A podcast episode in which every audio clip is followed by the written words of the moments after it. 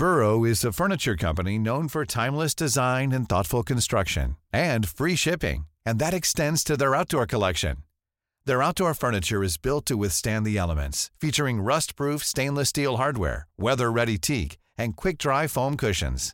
For Memorial Day, get fifteen percent off your Burrow purchase at burrow.com slash ACAST, and up to twenty-five percent off outdoor. That's up to twenty-five percent off outdoor furniture at burrow.com slash ACAST.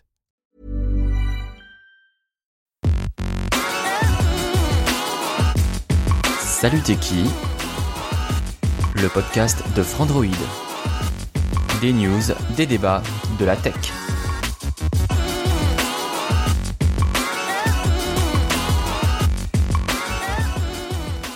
Salut à tous, c'est Lou, on se retrouve pour le troisième épisode de la seconde saison de Salut Teki. Pour l'occasion, je suis accompagné aujourd'hui de Maxime alias Otakso. Bien, bonjour. Comment ça va ? Ça va très bien, toi ? Ça va très très bien.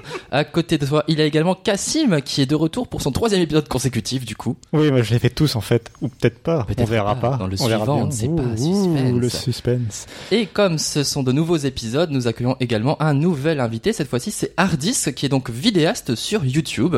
Bonsoir. Quelles sont tes spécialités, mon cher Ardis ? Je parle Présente-toi. Je parle d'audiovisuel sur YouTube. Voilà, j'essaie de faire une chaîne euh, de vulgarisation audiovisuelle sans que ce soit extrêmement relou à regarder. Donc, il voilà. faut que ce soit rigolo, que ce soit marrant et sympathique. Exactement. Abonnez-vous, likez, partagez. C'est ça, mettez la cloche, c'est important. Exactement, surtout la cloche. Dans ce troisième épisode, notre problématique, c'est est-ce que Google va-t-il pouvoir proposer un écosystème cohérent ? Enfin, au bout de tant d'années. Alors déjà, ma première question, ce serait quoi un écosystème cohérent ? Merci Cassim pour le jingle. Vous avez une heure. Euh, bon, euh, je... je crois que je suis un peu l'avocat du diable dans ce sujet, donc du coup, euh, je ne sais pas si je commence. Je vais, ah, bah, je vais, je vais laisser Cassim peut-être ouais. commencer. Euh, bah, pour moi, un écosystème cohérent, euh, c'est un écosystème que tu vas proposer vraiment euh, au grand public avec un panel d'appareils différents que tu vas développer toi-même. Et ils vont proposer euh, des services cohérents, les mêmes services en fait qui vont synchroniser d'un appareil à l'autre et qui fait que tu vas avoir envie en fait d'acheter les mêmes les appareils d'une même marque en fait pour vraiment avoir une expérience complète euh, et qui va te faciliter la vie au quotidien en fait. Il y a eu pas mal d'annonces et de sorties récemment. Il y a eu le Pixel trois et le Pixel trois X L, le Pixel Slate, le, les Google Home, toute cette euh, interface pour la maison. Donc euh, est-ce qu'on se dirige vers ça ? Quel est, quel est votre point de vue sur cette question ? Moi, je pense que venant d'une entreprise qui a soixante-cinq applications de chats, il y a un petit problème d'écosystème à l'heure actuelle. Euh, non, je pense qu'il y aura jamais vraiment d'écosystème complet à Google. Il y a un écosystème de services qui fonctionne pas mal entre voilà, Gmail, entre ça. Doc, entre voilà. Euh, maintenant, le fait qu'ils aient lâché le contrôle sur Android dès le début fait que ce, c'est un bordel et ce sera toujours le bordel. Euh, on aura toujours des téléphones pas mis à jour, des trucs comme ça. Ils, ils vont essayer de reprendre le contrôle avec des pixels. À la limite, si t'achètes un pixel, je pense que t'as plus une espèce de sensation d'écosystème complet. Bah, c'est vraiment le, le smartphone qui se rapproche le plus, ouais. qui se rapproche le plus, pardon, d'un iPhone à l'heure actuelle c'est côté ça. Android. Ouais. Exactement. Euh, mais de toute façon, à l'intérieur de Google, il y a un espèce de, de chaos contrôlé depuis des années qui je ne je ne vois pas s'arrêter, tu vois. Et c'est un peu les les mecs de la high tech qui ont genre un ouais. espèce de playground et ils s'amusent comme pas permis. Mais j'ai l'impression en fait tu sais qu'il y a il y a plein de petites unités dans Google qui travaillent et qui se parlent pas forcément ensemble. La main gauche sait pas ce que fait la main droite, tu vois. Bah et on genre, l'a quand... vu quand euh, Allo est sorti ah, alors non, que la team got bah les gars Allo, euh... Duo, Hangout euh, voilà, il y, y a vingt-cinq applications de chat, rien que ça ça ça veut tout dire quoi. Mais justement quand on parlait d'écosystème, là je trouve qu'on est très fermé dans un point de vue euh, matériel au niveau écosystème parce que Google a un écosystème, un écosystème qui fonctionne depuis des années. Euh, il suffit de le voir entre l'interconnexion entre Gmail et Google Doc, euh, enfin la, la, la G Suite euh, classique, euh, Android qui synchronise tout automatiquement sur Internet. Google est en fait plus dans le cloud et dans le service qu'il n'est dans le matériel. Le matériel pour moi est plutôt, enfin, euh, dans la vision de Google, euh, quelque chose de, une vitrine en fait. Juste pour ouais. dire on peut le faire, on est au même niveau que tout le monde. Mais là où Apple euh, a vraiment besoin de son matériel, Google, son, son modèle économique, c'est la publicité sur Internet, c'est les données. Et surtout, euh, en termes d'écosystème, ça va être Google Assistant maintenant. Et absolument pas ces produits Pixel, euh, Pixel Slate, et cetera. C'est très bien, mais ce qui leur importe, c'est pas le produit, c'est Google Assistant mmh. dessus. Mmh. Donc, en ce, en ce terme-là, si on définit l'écosystème de manière plus logicielle qu'autre chose, là, Google est en avance quand on le compare à Ma- Apple ou Amazon. Il suffit de voir le niveau de Google Assistant par rapport à Alexa et par rapport Est-ce à... Est-ce que j'allais dire vraiment qualité de produit logiciel euh... Ouais, personne ne peut les tester, voilà. Finalement. Bah, euh, les seuls qui ont réussi à tuer la suite Office, c'est Google. Ouais, carrément. Kassim, je sentais que tu voulais réagir. Euh, non, mais bah, déjà, ça, je voulais aller dans ton... Date, Microsoft, ouais, c'est ça. Non, je... déjà, je vais aller dans ton sens sur le fait que pendant la présentation du Pixel trois, euh, ce qui m'a vraiment marqué, c'est le fait que finalement, le téléphone, même s'ils présentaient le, ils présentaient le Pixel trois, donc ils présentaient leur nouveau smartphone, finalement, il était euh, à l'arrière-plan, en fait, dans leurs annonces. Ils le présentaient plutôt comme un terminal d'accès à Google Assistant. C'était vraiment mmh. Google Assistant, le héros de cette conférence, à travers Slate, à travers euh, Home Hub, à travers euh, le Pixel trois. Et à chaque fois, en fait, c'était des, finalement des interfaces d'accès à cet assistant qui va vous aider euh, au quotidien, en fait. Et même le, même le héros sur le Pixel trois, à savoir la photo, euh, finalement, ce qui est mis en avant, c'est l'algorithme qu'a développé Google. Ils s'en, ils s'en fichent de leur matériel, quoi. Et c'est ça, c'est le stockage illimité, c'est machin, c'est tout le temps rappelé à des notions de service, constamment. Exactement, ouais. ouais. Donc, euh... Alors, je vais me faire à mon tour l'avocat du diable, parce qu'apparemment, donc, Google a son écosystème, mais si je me réfère aux précédentes émissions, du coup, de Salut Teki, je vous invite à écouter l'épisode un et deux, euh, on a vraiment l'impression que ce qui distingue, justement, Apple par rapport à Google, on va pas parler longtemps d'Apple, ne vous inquiétez pas, c'est, c'est justement que Apple propose un écosystème hyper cohérent, presque en vase clos. Euh, qu'est-ce qui manque? Est-ce qu'il manque quelque chose finalement à Google pour rivaliser avec Apple ou même avec d'autres comme par exemple Amazon? Pour moi, c'est une euh, c'est une guerre de philosophies différentes. Avant d'être euh, une guerre, enfin c'est une guerre d'écosystème, sauf qu'on a un écosystème logiciel face à un écosystème matériel. Euh, est-ce qu'il manque du matériel à Google? Pas vraiment. Est-ce qu'il manque du logiciel à Apple? Pas vraiment. En fait, Apple, et on l'a vu ces derniers temps euh, avec euh, la décision de l'E U et notamment. Euh, Euh, le grand discours qu'a fait euh, Tim Cook face, euh, face à la Commission Européenne, c'est genre, oui, euh, tous les autres, ils vendent les données d'absolument tout le monde, alors que nous, on fait pas ça, nous, on est mieux, nanana. Euh, oui, mais... mais non, en fait, c'est juste euh, ce qui permet à Google d'avoir un écosystème, c'est cette vente de données. Ce qui permet à Apple d'avoir un écosystème, c'est son matériel, et c'est pour ça qu'ils n'ont pas besoin des données des utilisateurs. Euh, ceci étant, euh, ils sont aussi extrêmement dépendants des ventes des iPhones, et à la minute où ça chute, ouais. Ça va pas forcément être super bon pour Apple, alors que Google peut rebondir beaucoup plus rapidement sur le marché. C'est vraiment pour moi deux philosophies différentes. C'est marrant de voir par mais... rapport à ce que tu dis que l'un et l'autre ont du retard euh, par rapport à, à ce que tu viens de dire. Apple a un retard logiciel clair, euh, que ce soit sur Siri, qui est quand même un peu débilos, on va pas se le cacher. Euh, ce qui est étonnant d'ailleurs, parce que c'était vraiment les premiers dessus pour le coup. Ouais, et c'était vachement bien d'ailleurs. Sur, sur un iPhone, je crois que c'est l'iPhone quatre, c'était le premier. C'était le quatre S, parce que le S c'était pour Siri, je crois. Oh, un truc putain. Comme ça. Mais euh, non, c'était incroyable. Et euh, ça a été complètement explosé par Google Assistant, là où Google a un retard matériel incroyable, euh, parce qu'ils ont ouvert Android à la base et qu'on s'est retrouvé avec huit cent mille devices Android à trois francs cinquante. Euh, et euh, horrible. vingt constructeurs qui sont là, non mais on utilise Android, mais on n'est pas Android. Hein. Ouais, grave. Nous on a TouchWiz, les gars, ok. c'est, c'est vrai, ouais. La meilleure interface Android au monde. J'adore TouchWiz. Enfin, c'est plus TouchWiz maintenant. Ça maintenant, elle est ok. Franchement, elle est ok. Ouais, elle est pas trop. Franchement, mal, ça. Bon. Je, je pense qu'on va. Enfin, j'ai l'impression quand même que Google s'est rendu compte au fil des années qu'il lui manquait quand même, malgré tout, une branche matérielle, justement à cause de Samsung et de ses autres fabricants qui reprenaient un peu la main sur l'applicatif, ouais. sur le, sur leur interface, qui veulent pousser Bixby par exemple en foutant un bouton supplémentaire sur leur téléphone et qui jouent un petit peu les forceurs sur les bords sur cette question. Depuis des années. Hein. Voilà. euh, bah, au point où euh, Samsung avait arrêté, on se souvient, de mentionner Android dans la présentation de ses smartphones. C'était juste des galaxies en fait. Et, mm. soi-disant, enfin, on avait l'impression qu'ils presque ils ne tournaient plus sous Android. Euh, et donc on a Google, je pense qu'il s'est rendu compte qu'il avait besoin quand même de pousser son propre matériel comme... Euh, Euh, la vitrine, le fleuron euh, qui va vraiment mettre en, le mieux en avant euh, ces, ces, ces différents services. C'est là où tu auras la synchronisation de tes S M S, c'est là où tu auras, euh, je sais pas, enfin la, la meilleure. On voit par exemple que sur Google Photos, tu as l'upload illimité de tes photos en haute qualité euh, si tu possèdes un pixel. Euh, c'est ce genre de petits services, euh, des, des fonctions de, de Google Assistant qui arrivent en premier sur les pixels, qui après arrivent chez les autres, mais qui sont vraiment des exclusivités temporaires de, des pixels. Je pense qu'ils se sont rendus compte qu'ils avaient besoin de cette vitrine. Ne serait-ce que pour dans les publicités, en fait, euh, pouvoir afficher leur propre matériel. Et l'autre, l'autre manque, à mon avis, qu'ils ont, pour revenir à la question de Lou, euh, je me posais la question sur la, les, les, le contenu. Parce qu'effectivement, il y a les services vraiment Google Docs euh, d'un côté, il y a le matériel de l'autre, mais il y a un troisième élément, pour moi, c'est le contenu audio, vidéo, où Apple, euh, historiquement, a fait très fort avec mm-hmm. iTunes dès l'iPod. Et où euh, Google a du mal avec euh, Google Play Music, avec euh, YouTube, euh, enfin avec YouTube Music plutôt, Et justement, ils sont très forts sur YouTube, mais ils sont pas forcément aussi bons sur les films, sur les séries télé, sur euh, sur la musique en ligne. Et je me demande si c'est pas là aussi un des manques de cet écosystème Google tel qu'il existe en deux mille dix-huit, quoi. Moi, je pense qu'il faut faire très très très attention à YouTube, parce que euh, là, aux États-Unis, ça va faire quelques mois, presque presque un an, je crois qu'ils ont YouTube T V maintenant, pour les gens qui veulent plus de, de cable box chez eux et, euh, et capter la télé directement via YouTube. Ils ont commencé à signer des contrats de, de distribution de contenu. Euh, YouTube Red, évidemment, qui est maintenant YouTube Premium, où ils font leur contenu original. Ça, c'est un peu en annexe. C'est pas vraiment du contenu que les gens de base ont envie de voir. Mais bon, ça existe. Et ils ont une, une plus-value de producteurs de contenu de plus en plus. Euh, Google Play, c'est relativement osef. Mais, euh... Même si je l'utilise, elle aime beaucoup. Ouais. Tu ouais, mais t'es un peu tout seul, quoi. Vous êtes trois. Oui, c'est ça. mais, euh...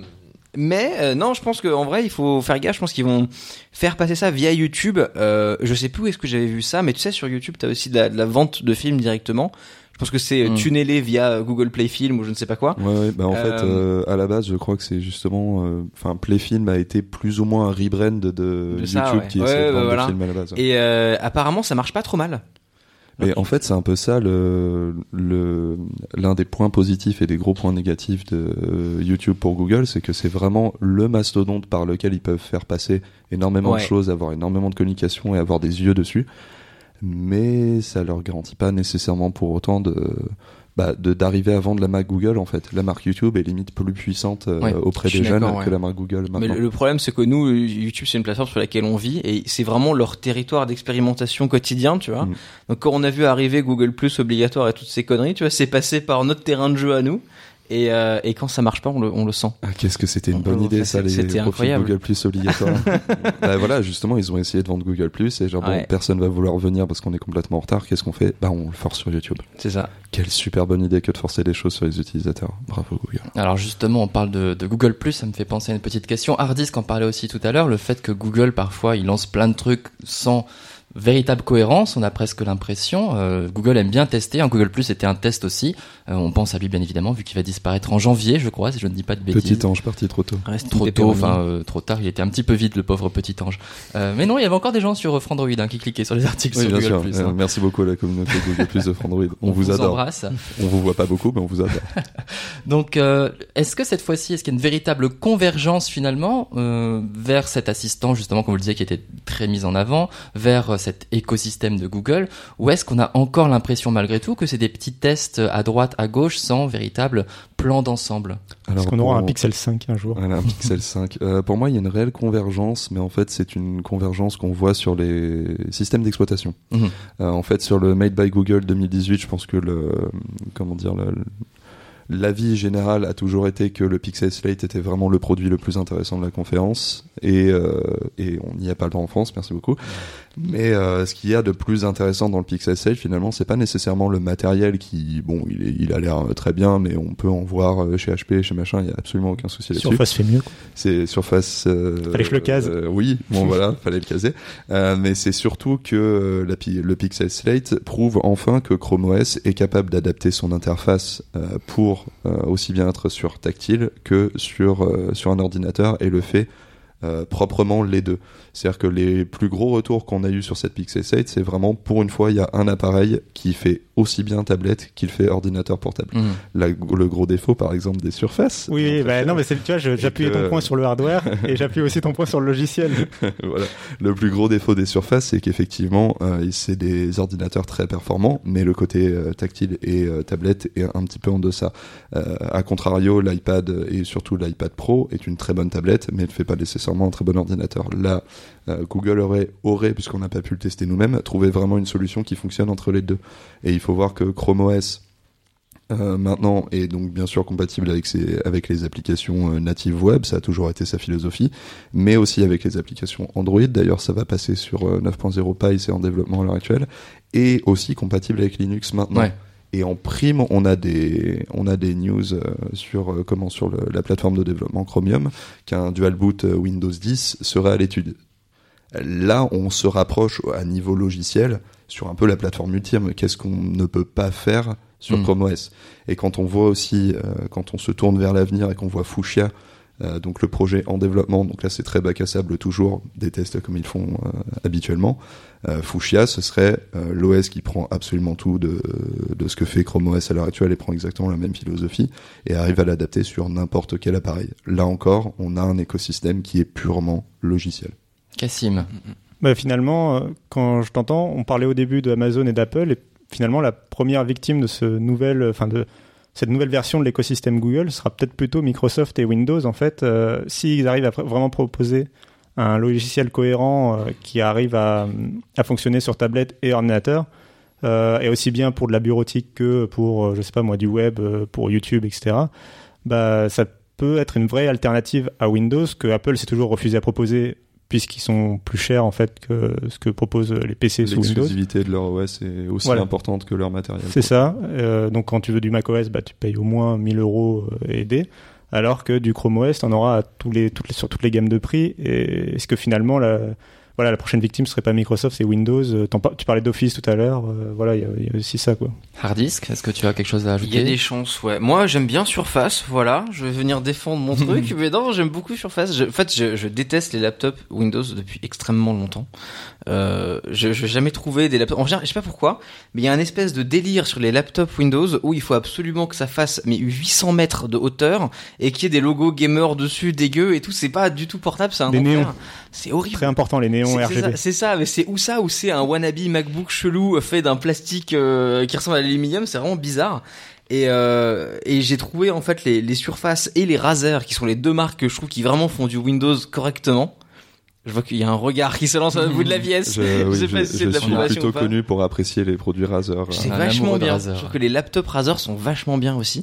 Euh, non, et c'est juste qu'en fait, euh, Microsoft, là où ils sont bloqués, ils pourront jamais faire un truc pareil, c'est que Windows est une usine à gaz pour des appareils qui sont euh, sur autre chose que des processeurs Intel classiques ou sur les...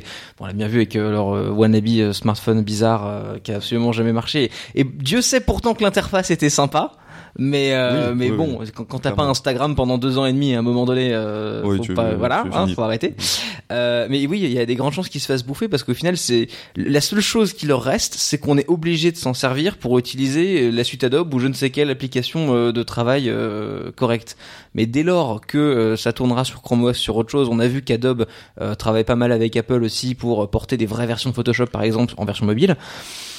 Dès lors qu'on a ça et que Chrome récupérerait ça à un moment donné, euh, une version, tu sais, Android, je ne sais pas, de, de Photoshop, bon... Euh... Bah en vérité, quand on voit un peu ce, ce sur quoi Google travaille, notamment le projet Extreme, Yeti, et cetera, ça, euh, ça le cloud, je suis de très très près. Le cloud computing permettra d'avoir euh, d'avoir la suite Adobe euh, aisément, quoi, avec euh, des petites versions Android euh, qui tournent tout ça. Ouais. Mais et surtout du jeu vidéo. Et du jeu vidéo, c'est vrai c'est que... C'est euh... fo- la grosse force de Windows, historiquement, et qui a toujours empêché Linux de marcher. Euh, c'est euh, pour jouer à des jeux vidéo, tu passes par Steam et tu passes par Steam mmh. sur Windows, t'es obligé. Et, euh, et donc Project Stream va peut-être beaucoup aider sur cette situation-là. Donc on finit sur une note optimiste. Je voulais quand même passer deux secondes sur la décision de l'Union européenne concernant Android. Est-ce que quelqu'un peut me faire un petit point et voir dans quelle mesure ça peut justement freiner éventuellement les velléités de Google ? J'ai placé un mot à quatre syllabes, je suis content. Mot compte, euh, non. Euh, bref, oui, donc sur l'Union européenne, bah, y a Google qui a... C'était il y a plusieurs mois où, où Google s'était fait condamner par la Commission européenne pour abus de position dominante sur, mm-hmm. avec Android, entre Android et euh, leur moteur de recherche et Chrome. Et donc là, ils ont réagi euh, par des annonces sur leur évolution, en fait, comment ils vont faire pour se mettre en conformité, tout simplement.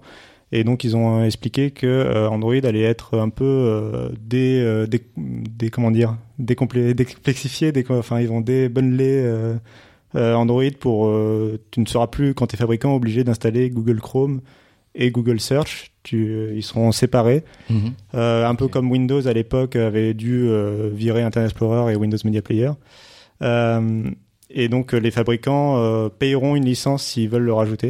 Ces deux logiciels, euh, et ça permettra normalement, d'après la Commission européenne, euh, plus de compétition sur l'écosystème, euh, justement de pouvoir peut-être proposer des smartphones Samsung euh, bah, sans Chrome, avec le navigateur de Samsung par exemple à la place. Chic. Chic, voilà. Et c'est surtout sur je les, que les magasins d'applications finalement que ça va changer. Oui, énormément. J'allais poser la question, il n'y a pas un délire avec le Play Store justement euh... Mais en fait, le, le principe, et ce qu'expliquait euh, ce qu'expliquait euh, Cassim tout de suite, c'est qu'en fait, Android est complètement gratuit, c'est une plateforme open source, il n'y a pas de souci. Par contre, quand on utilise Android tel que le veulent les gens actuellement, c'est généralement très lié au Google Play Services. Mmh, mmh. Euh, quand tu prends Android gratuitement et que tu veux tout ça, en fait, tu signes un accord avec Google qui te permet d'installer une, une dizaine d'applications, notamment le Play Store. C'est sur ce, sur ce point-là, finalement, qu'il y a une, qu'il y a une grosse lutte en prime, bien sûr, de Chrome, et cetera. Donc là, en fait, les constructeurs euh, seraient libres de prendre Android gratuitement parce que c'est toujours gratuit. Par contre, ils paieraient la, la suite, euh, donc les G-Apps euh, de Google. Euh, ce que ça, ce que ça permettra aux constructeurs, ce que ça permettra de faire, pardon, Euh, pour les constructeurs à l'avenir, c'est de développer leur propre boutique, et cetera, un petit peu plus, et les mettre en avant, laisser, selon la Commission européenne, laisser un petit peu le choix et la concurrence se faire. La, fin, après, l'horreur. De mon point de vue, la concurrence a mmh. déjà été faite, en fait. Ah, ouais. Samsung a ses Galaxy Apps depuis des années, Huawei a son propre service, et qu'est-ce qu'on utilise ? Play Store, à chaque fois. C'est vrai. Du est-ce, coup, que ça, ouais. est-ce que ça risque pas quand même de freiner un petit peu Google, quelque part ? En U E, du moins ? Euh, freiner, je ne dirais pas nécessairement ça. Maintenant, je pense que le plus gros impact va être pour les consommateurs au final. Oui. Parce que les, les constructeurs vont rester, pour la plupart, je pense, parce que là on fait un peu Madame Irma quand même, mais pour la plupart, je pense, vont rester euh, exactement sur le même modèle, sauf qu'ils vont payer les... Alors je crois que c'est quarante euros, un truc comme ça. C'est plus cher selon que tu utilises, que tu vends un haut de gamme ou un, ou un entrée de gamme. Ils vont payer la surtaxe, ils vont le rebalancer sur le prix du, du smartphone. Et point barre. Ça, ça, ça va changer foncièrement que ça, du moins pour le mmh. moment, quoi. Et puis on aura des constructeurs chelous qui vont mettre le merdouillis store euh, sur le, l'écran d'accueil et ça va être euh, l'angoisse, quoi. Ça va être une catastrophe. Enfin, je... J'ai l'impression de me retrouver, tu sais, en deux mille cinq quand t'avais l'application David Guetta et Orange sur le home screen oui, de ton téléphone, euh, complètement, ouais. de ton téléphone euh, Sony euh, Symbian O S, euh, voilà. C'était, euh, c'était l'angoisse. On verra donc ce que ça donne, mais on peut pas le savoir tout de suite. Je vous propose maintenant de passer en zone blanche.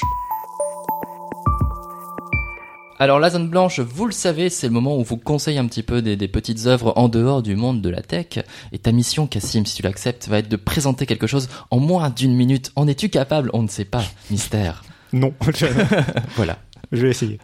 Alors de quoi tu vas nous parler du coup, Cassim, cette fois-ci ? Ah oui, euh, je vais vous parler de Pocket City, donc c'est un jeu sur Android et iOS qui est payant. Et oui, il est payant, et donc c'est en fait... Euh, c'est combien il coûte ? euh, Je sais pas, quatre ou six euros, un truc comme ça. Euh, quatre euros sur le Play Store. Mm-hmm. Et tu vois, tu grilles sur mon temps en me posant ta question. Euh, et donc c'est un SimCity-like, euh, très complet, et, c'est, et pour moi sa force c'est vraiment d'être payant dans le sens où du coup il n'a aucune mécanique de free-to-play, il n'y a pas de pub intégrée, il n'y a pas de... Euh, vous devez attendre six heures pour construire un bâtiment ou machin. C'est vraiment un SimCity adapté euh, au smartphone, simple à prendre en main, très bien expliqué au début. Et plutôt mignon. Et plutôt mignon, donc franchement, je recommande. Il y a des let's play sur ma chaîne, justement. Petite pub au passage. Maxime. Euh, bien, moi, ce sera Soul Calibur six, bien évidemment, ou Soul Calibur six.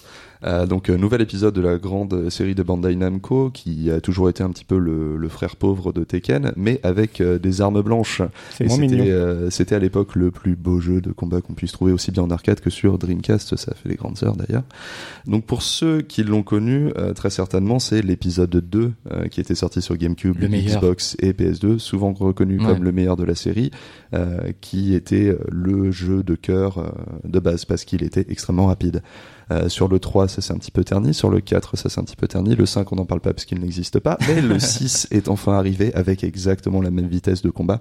Des nouvelles mécaniques qui sont très intéressantes. Le mode histoire est un petit peu euh, faiblard, mais on retrouve vraiment tout ce qui faisait la force de Soul Calibur deux, en fait, à l'époque. Si ce n'est Link, parce que Link c'était super bien sur GameCube. Mais je vous conseille vraiment euh, d'y jeter un œil. C'est un jeu qui est, un jeu de combat qui est très, très accessible, mais très profond quand on le creuse et qui fait des soirées ouf entre potes. Avec tu joues un... Talim, c'est ça ? Évidemment, Talim pour la vie, je t'aime à jamais. Mais il me Avec... semble que tu streams aussi euh, en plus. Euh, effectivement, vous pouvez. Euh, Sac à dos. J'avais pas, j'avais pas prévu de faire ma propre pub, mais écoute, si on me tend le bâton, vous pouvez me retrouver sur twitch point t v slash sac à dos où on stream tous les jeudis de vingt et une heures à vingt-trois heures. Donc sac à dos avec un E au bout. Cassim, avec... tu voulais réagir ? Parce avec qu'on un met sac, mais on dose. Mettez la cloche. Avec un mode création de personnage, je crois, qui oui. euh, qui ah, suscite, la, qui génère ça. La créativité des internautes. Ah, euh. J'ai pu faire une Talim vers pomme. C'est donc l'homme le plus heureux du monde. Hardisk. Ouais, alors moi je vais vous parler de euh, d'un docu-série fait par euh, un YouTuber qui s'appelle Shane Dawson. Euh, rapidement, Shane Dawson, c'est euh, une des plus vieilles stars de YouTube. Il est là depuis deux mille cinq, je crois. On n'était euh, pas nés. C'est, on était pas, personne n'était né. Voilà, on voyait encore en noir et blanc à l'époque. Enfin, vraiment un, un délire finalement. Euh, non, et c'était un des premiers en fait, si tu veux, à avoir une une chaîne YouTube vraiment importante. Euh, mais euh, là, à l'époque où vraiment les mecs ils étaient trois quoi, il y avait euh, I Justin, euh, Shane Dawson et enfin voilà, moi c'est le early YouTube euh, U S que j'adore énormément. Et euh, je crois et euh, non et, et en fait il a fait récemment là un docu-série qui est hyper intéressant. Euh, faut savoir que c'est euh, il a une chaîne YouTube qui est très généraliste euh, où vraiment il faisait des, des food reviews, des trucs vraiment euh, random de divertissement.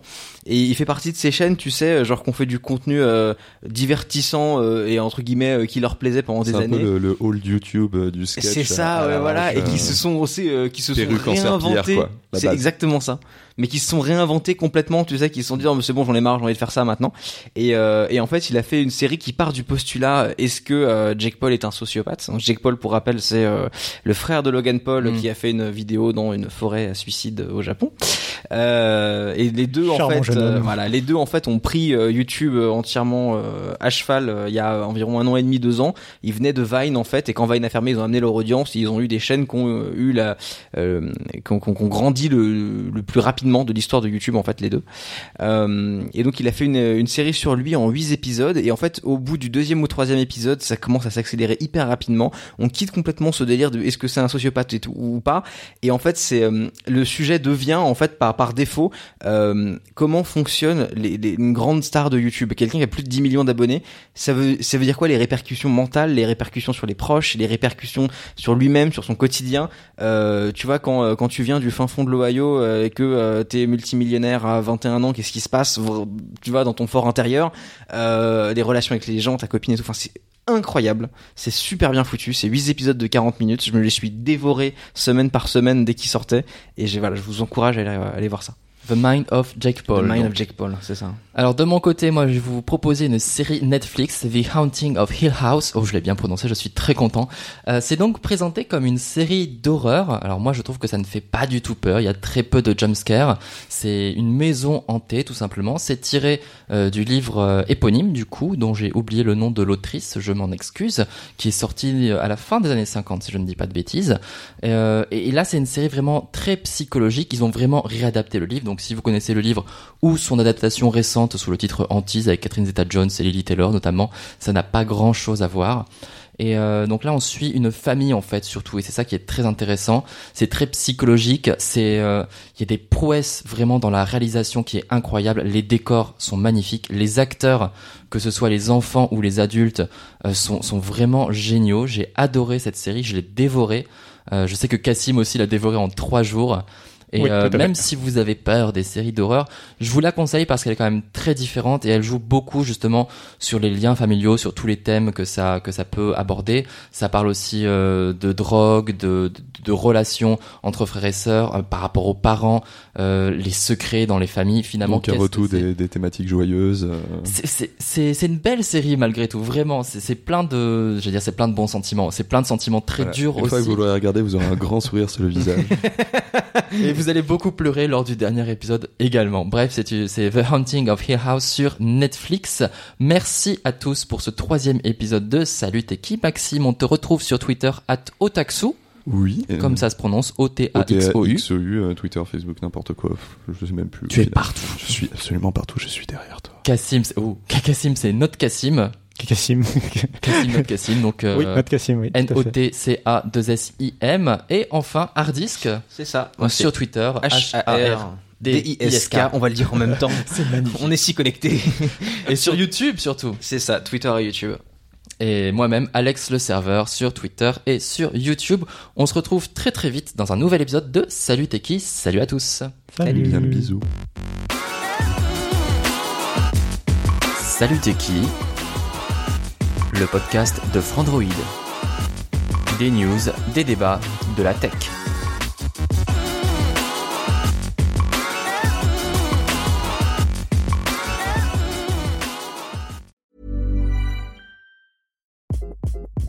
Hi, this is Craig Robinson from Ways to Win, and support for this podcast comes from Invesco Q Q Q, the official E T F of the N C double A. Invesco Q Q Q is proud to sponsor this episode and even prouder to provide access to innovation for the last twenty-five years. Basketball has had innovations over the years, too. We're seeing the game played in new ways every day. Learn more at Invesco dot com slash Q Q Q. Let's rethink possibility. Invesco Distributors, Incorporated.